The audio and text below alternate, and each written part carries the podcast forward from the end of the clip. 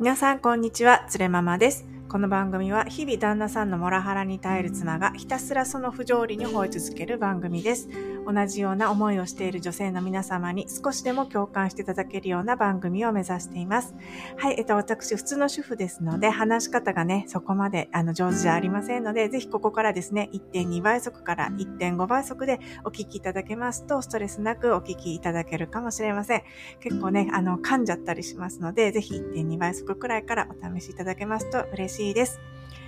はい、えっと、今回のテーマなんですけれども、えー女性の家事の経済的価値は190 194万円。家事の価値の見える化とはお金に換算することではないっていうテーマでお話ししていきたいと思います。すいません。最初から噛みっぱなしで、えー、女性の家事の経済的価値が194万円であると。いうことですね。で、これなの出どころなんですけれども、こちら少し前の調査の結果なんですけれども、内閣府が出している無償労働の貨幣評価という調査、これで、えー、女性の家事の経済的価値が年間ね、194万円くらいだよって算定されるよっていう調査を出したんですね。ね、えっ、と、で、今回ね、このポッドキャストは、これについて、最近、アベマ TV で、あの、ディベートというか、議論している動画を見まして、それでちょっとお話ししたいなと思いました。で、まず先にですね、この、えー、内閣府の無償労働の貨幣評価っていうね、えー、レポートの内容、どういうの、どういう根拠でこの数字が出されたのかっていうのをね、簡単に内容を説明していきたいと思います。えっ、ー、とですね、共働き世帯っていうのは日本でですね、1262万世帯いるんだそうですね、現在。で、専業主婦世帯の2倍もいるんですって。だから、専業主婦世帯っていうのは600万世帯ぐらいなんですね。で、圧倒的に共働き世帯の方が多いよと。でも、そんな中でも女性のね、への、あの、家事の偏りっていうのは続いているってことなんですね。皆さんご存知、連れママご存知、もう毎回言ってることですよね。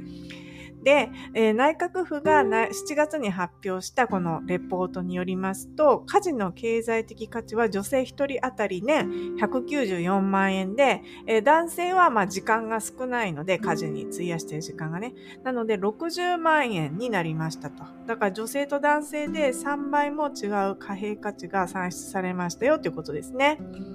で、この194万円っていうのはどうやって出されたかって言いますと、えー、家事に従事した時間に平均賃金をかけて算出されたということです。平均賃金を基礎に出したよということですね。で、えー、まあ、女性と男性とこの価値に差があるのは、まあ、いつも言ってますけども、年間家事時間が男性の4倍女性が働いてるってことが主要な原因だということです。ね。で、さらにですね、この年間194万円、男性60万円という数字ありますけれども、これを、まあ、えー、経済的価値、あの、国の経済的価値に換算してみたらば、これ、家事の経済的価値は、えー、日本のね、えー、価値全部で計算したらば、総額144兆円に上るんだそうですね。全部の、あの、この家計、1262万世帯かなあとか、まあ、家事を女性がやってる家事労働女性男性がやってる家事労働を全部貨幣価値に直すと、えー、総額144兆円に上ったと。でこれは名目国内総生産 GDP の26.1%にも相当するような価値がありますよってことが分かったんだそうですね。で、このまあ144兆円のうち111兆円は女性が生み出してるはずだっていうね、えー、数字だ、なんだそうです。で、まあ男性の家事割合は、えー、40年前の8.3%から上がってはいるけれども、まだ22.5%にとどまっているっていうことなんだそうです。ね、えー、女性の家事労働、えー、女性に限らずですね、女性男性がやっている家事労働の経済的価値は144兆円もあるよっていうことですね。で、これ、どう、皆さんこれ聞いて、なん、なんて思いましたかね？なんて思いましたか？らそうかってね、家事は GDP の26.1%も占めるような労働なんだ。すごい、めちゃくちゃ重要な労働じゃないかって言ってね。で、これをまあ、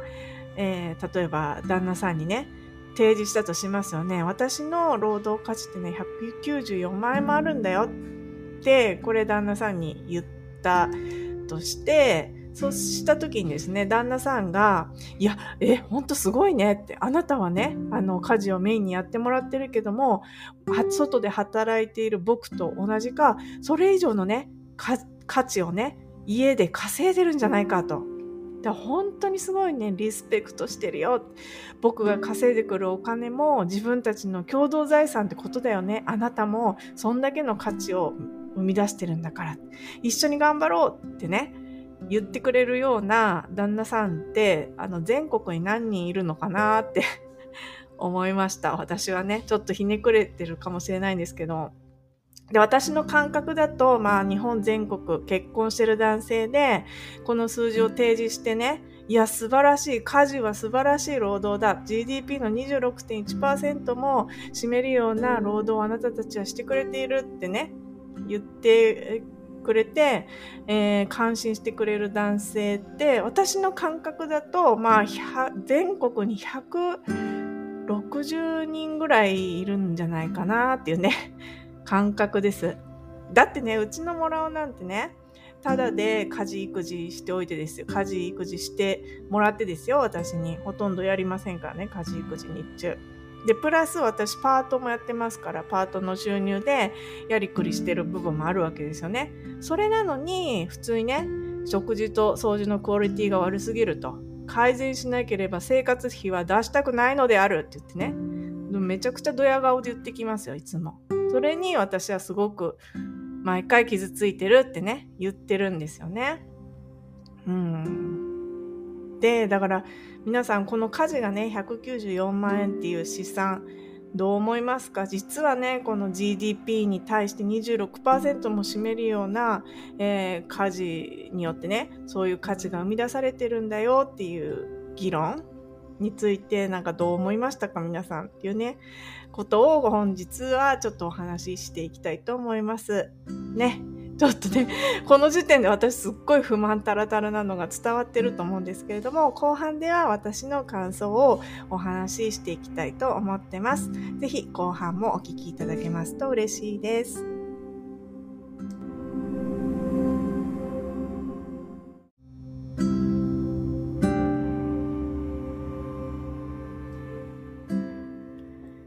本日は、えー、女性の家事の経済的価値は194万円。家事の価値の見える化とはお金に換算することではないというテーマでお話しさせていただいています。まあ、すごくなんか言いにくいですね。家事と価値が混ざってるからちょっとね、言いづらいんですけれども頑張って、えー、言ってみました。このテーマでお送りしています。で、あの、実はこのテーマでですね、アベマ TV の中のある番組でこの話題をお話しされていて、その、え、ー、と、番組を見たことが今回の話をしたいと思ったきっかけになります。で、その中でですね、この、えー、女性の家事の、えー、経済的価値194万円と試算されてるよっていう議論の中で、あのー、パッくんさん、お笑い芸人の、お笑い芸人って今言っていいんですかね？わかんないんですけど、パックンさんがあの、ハーバード出たお笑い芸人の方ですよね。が、えー、この話を聞いて、その感想としておっしゃってたのは、その家事をね、貨幣価値、貨幣換算するなんて必要がそもそもないでしょうと。そもそも家事は無償労働でありませんよって。すごく価値のあるね、労働だから、旦那さんが稼いできたお金は夫婦の共同財産なんだから、その、奥さんがね、家事をした、えー、価値をわざわざ、その、何、貨幣価値に直す必要がないでしょ。お金は夫婦の共同財産だって認識することが大事だよって言って、いう風に言ってたんですよね。って言ってたんです。ね。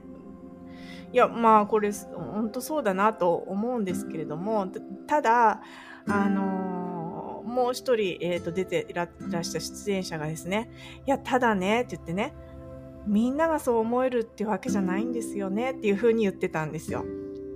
でまあそれその意見ってちょっとさらっと流されてたんですけれどもやっぱりねこれ旦那さんが稼いできたお金はもう家族みんなで、えー、使うも使う共同財産なんだっていうふうになかなか思えなくないですかね。なんか結構その素晴らしい人格ができた人でない限り、本当にそんな風に腹の底から思いますかっていうことなんですよね。例えば私が逆の立場でですね私がまあ家計を支えていたとしますよね。で旦那さんが専業主婦に近いような状態だったとします。でその場合に本当にそういうふうに思えますかって私の稼いできたお金が、えー、全部夫婦の共同財産なんですよ。って本当に思えるかなったら正直ね100%そう思える自信があんまりないかもしれないですね。あの、有り余るお金があるんだったらば、あの、そう思えると思うんですよ。どれだけね、えー、専業主婦の旦那さんに使ってもらってもいいけれど、なんかそうでなかった場合ってどうなんだろうって結構カツカツに暮らしてる場合に、えー、共同財産なんだからどういうふうに使ってももちろんね夫婦間であのやっぱり相談することって大事だと思うんですけども金の使い道をね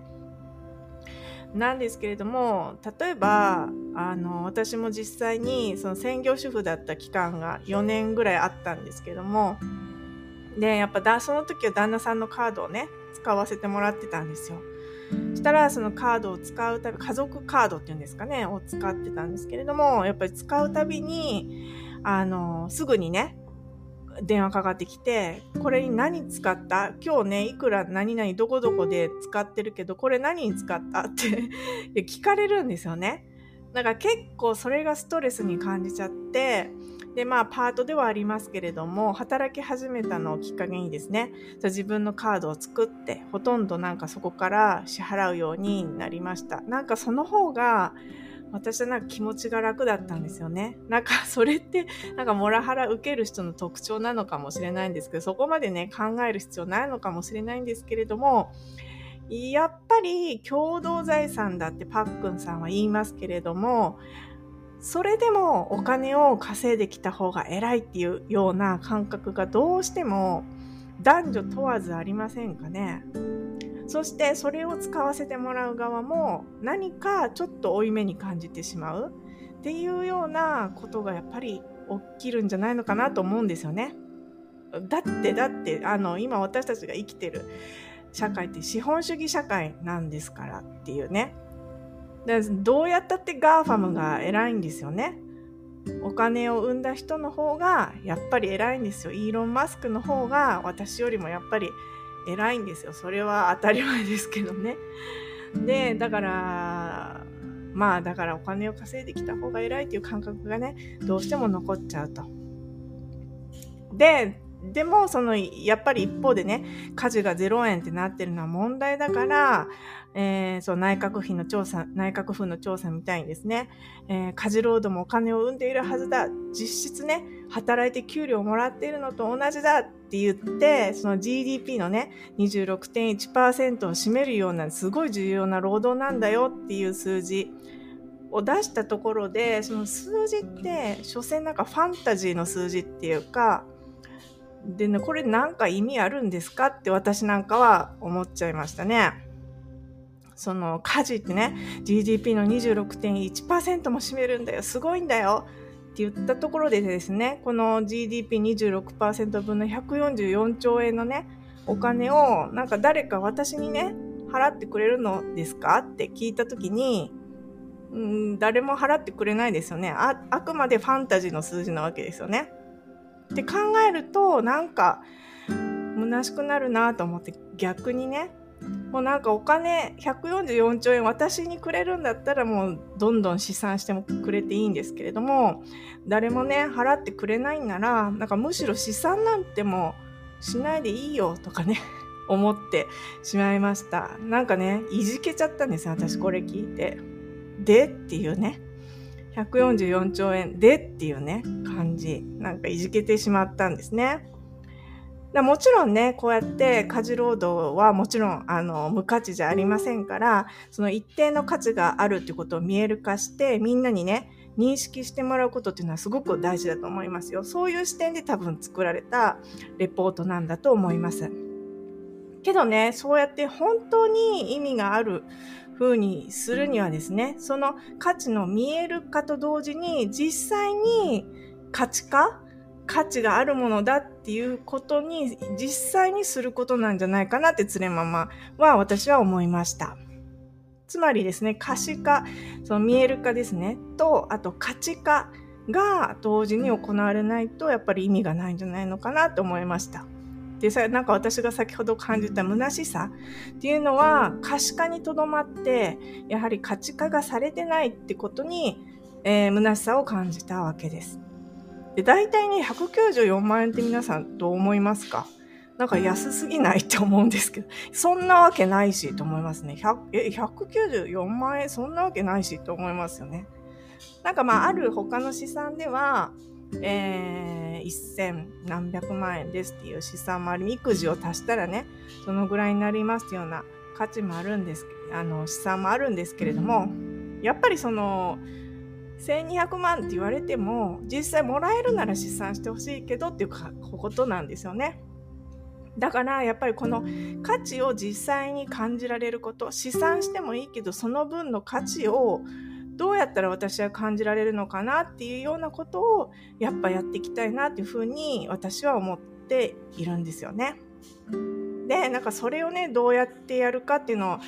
を、えー、前々から考えてるんですけれども、ちょっとね、そのやり方少しね、アップデート、私の頭の中の妄想、ただアップデートしただけなんですけれども、アップデートしたので、例えばこういう方法どうかなと思って考えてることを、ちょっとね、お話ししてみたいと思います。ね、で、私はね、それができるのがやっぱり NFT とかね、暗号資産を使うことなんじゃないのかなと思ってるんですよね。で、暗号資産っていうのは仮想通貨ですよね。で、NFT っていうのは、えー、前もいつも言ってるんですけども、私もいつも忘れるので、毎回調べるんですけれども、NFT っていうのは、 non-fungible token。non-fungible token の、えー、頭文字を取ったもので、非代替性トークンのことです。で、これ聞いてもいつもわけわかんないんですけども、簡単に言うと、いわば証明書付きのデジタルデータのことです。で、この、えー、ブロックチェーンの技術が開発されたことによって最近ね、それが、えー、デジタルデータにも証明書が付けれるようになったんですね。で、例えば自分の描いたデジタルの絵をね、簡単に売れるようになって、で、買った人はまたそれを本物として他の人にも売れるようになったりとか、そういうことができるようになったんですね、最近。で、それをまあ、ここ数年ですね、ここの数年でできるようになりました。で、えー、実際にですね、その技術を使って育児の価値の見える化っていうのをやってた方がいらっしゃいまして、で、私の知る限りですよ。は、あの、一人しか知らないんですけれども、あの、昔、前みたいなんですけど、ニュースピックスとかに出てた奥井奈々さんという、えー、女性の素敵な美しいね、方なんですけども、アナウンサーの方ですかね、が、えー、育児の価値をですね、見える化して、トークン化して、それをマーケットで売却して、お金を得られるっていう仕組みをやってたみたいです。多分、育児に費やした時間を、えー、その NFT にデジタルデータに変えて、それを売るみたいな、そういうことを、えー、取り組んでらっしゃった。で、今もちょっとやってるのかわからないんですよね。ちょっと久々に、えっ、ー、と、ウェブでルックアップしてみたら出てこなかったので、ちょっと今もやられてるのかちょっとわからないんですけども、そういったことをトライされてたって、この間、ポッドキャストでね、おっしゃってました。それですっごく共感して、あ、なんかそういうの私もやってみたいなと思ったんですよね。で、えーと、その奥井奈々さんは育児の価値を見える化してますけれども、私があの考えたやり方ね、をちょっと,、えーと、説明したいと思うんですけれども、例えば私はもう一つはですね、家事をやった人に対して、その NFT、あのデジタルの、え、デジタルデータを配りまくってですね、ただで。で、それが徐々に価値を持っていくようにするような仕組みってどうかなってっていう試みがあるんですよね。で、ちょっとね、あの、実際やり始めてることがありまして、例えば今やってるのがですね、名もなき家事をした人に与えられる NFT をちょっと作ってみました。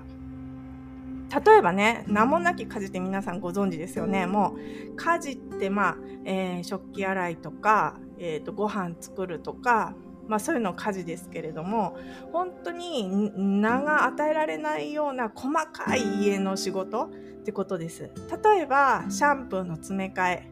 シャンプーなくなってる時に、あの、詰め替えたっ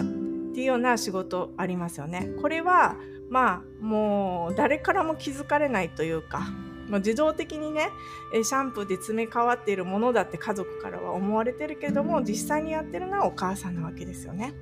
で、例えばシャンプーの詰め替えが名もなき家事の中に数えられます。で、例えばですね、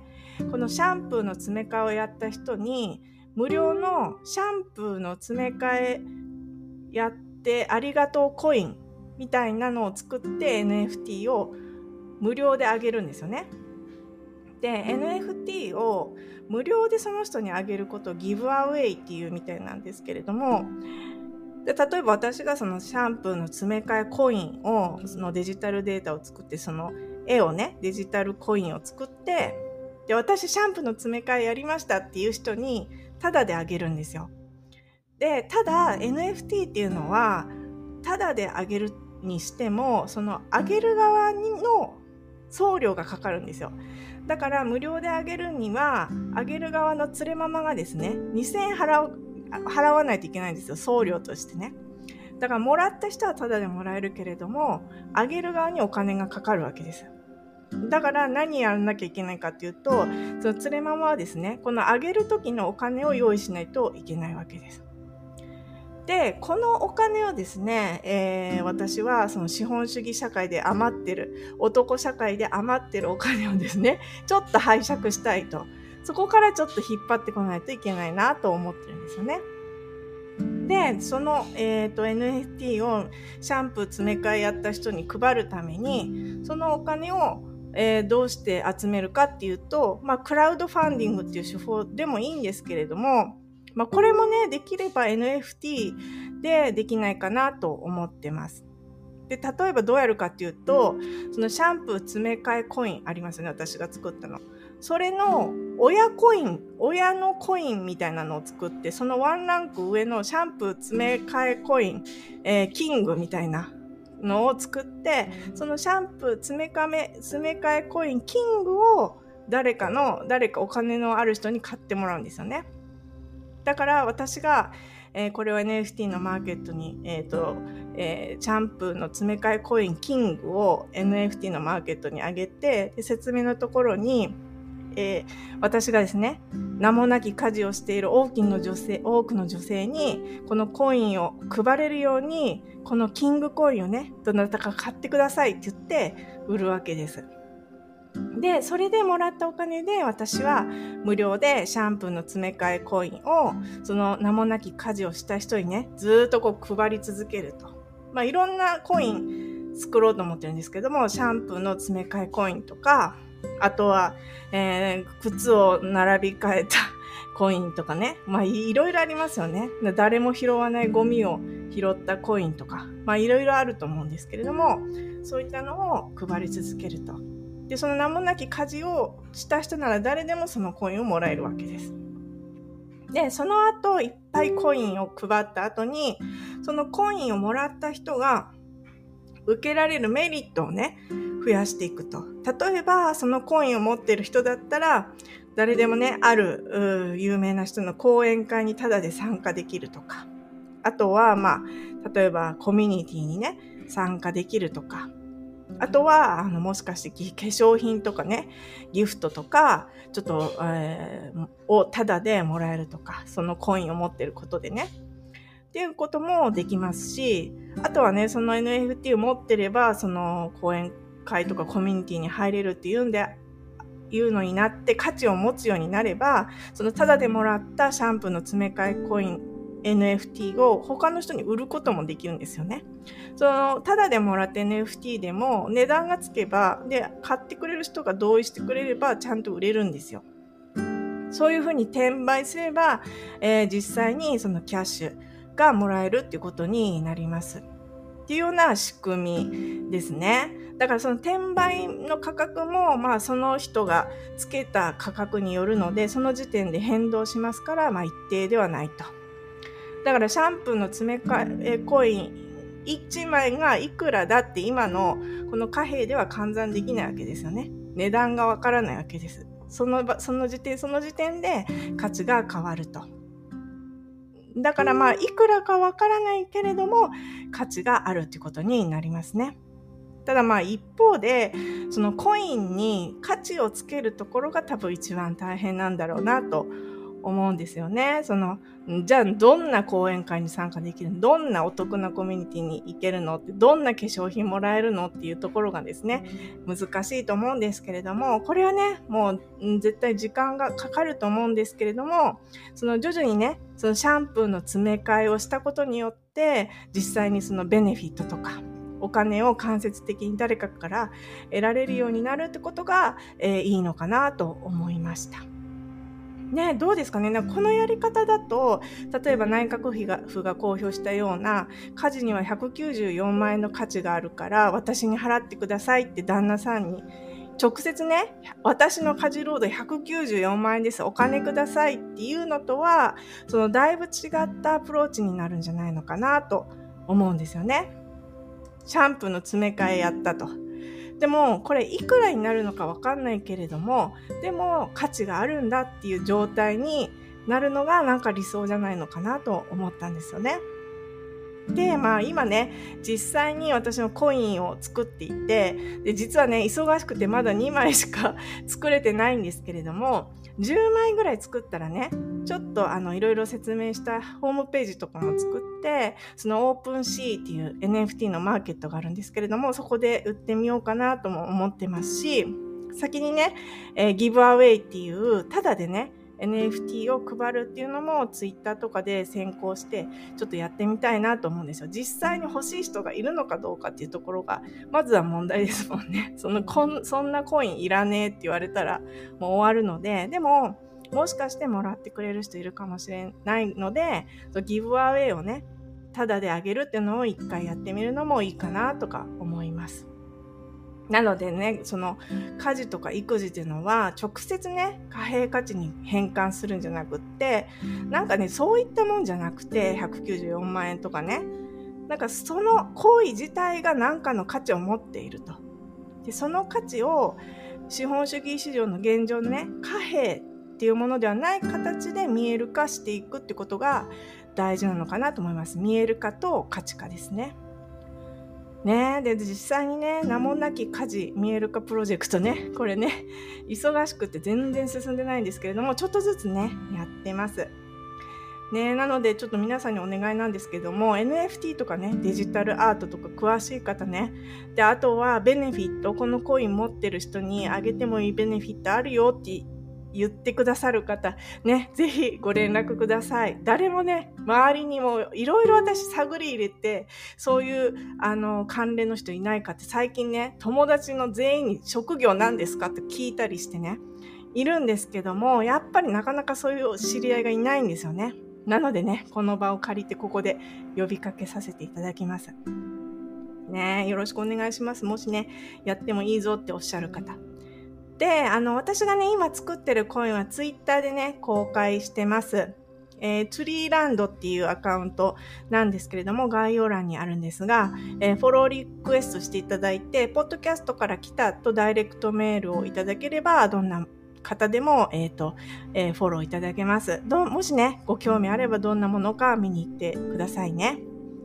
で、本当にね、長期にわたってコツコツと進めるのを目標にしてます。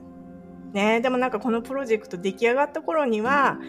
まあ男性皆さんがね、パックンさんみたいに夫婦の財産は共同財産だって言ってて、家事の見える化なんて必要ないっていうね、そんな未来が来てるかもしれないですよね。